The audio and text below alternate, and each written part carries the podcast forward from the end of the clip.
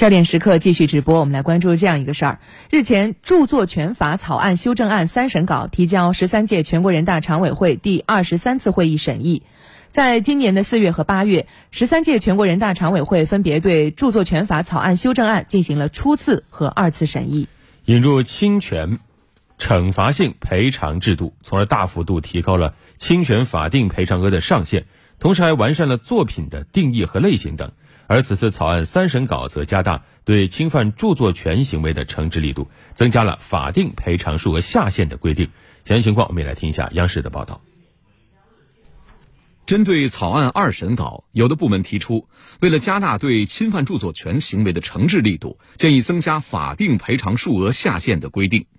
完善司法程序中的举证规则，并明确对侵权复制品及制造工具等进行销毁的措施。对此，草案三审稿增加了相关规定，明确法定赔偿数额的下限为五百元，对侵权复制品及其制造材料、工具、设备等，责令销毁且不予补偿。草案二审稿规定了视听作品的著作权归属，有意见提出，关于其他视听作品著作权归属的规定过于复杂，建议简化，以利于视听作品的利用和传播。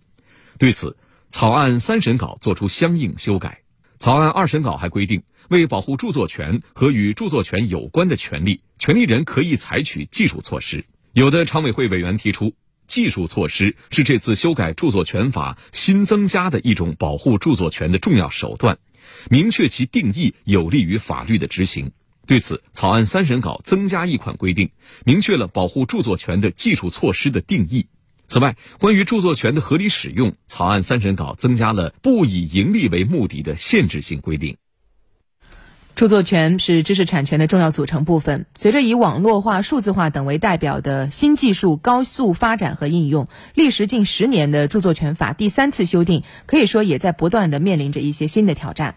那大家可能会觉得这部法是不是和我们普通老百姓关系不大呢？是吧？我又不写书，我又不出歌，我好像也没有什么著作权。但实际上影响不小。我们举一个例子啊，原来呃网友们可以从一些网站上随便下歌，但是最近你发现这几年越来越不行了，很多的歌曲都要付费，不给钱是绝对下不下来的。还有一些游戏网站，原来可以随便下的游戏，现在也不行了，要收费，或者说免费的不多了，有一些也已经删除了。是，大家有时候会说。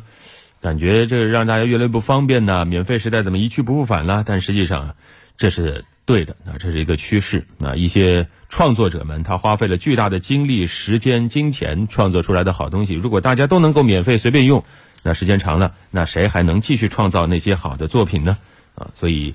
呃，也希望啊，在这样一个著作权法草案修正的保护下，大家以后在创作方面能有更多的收获和保障。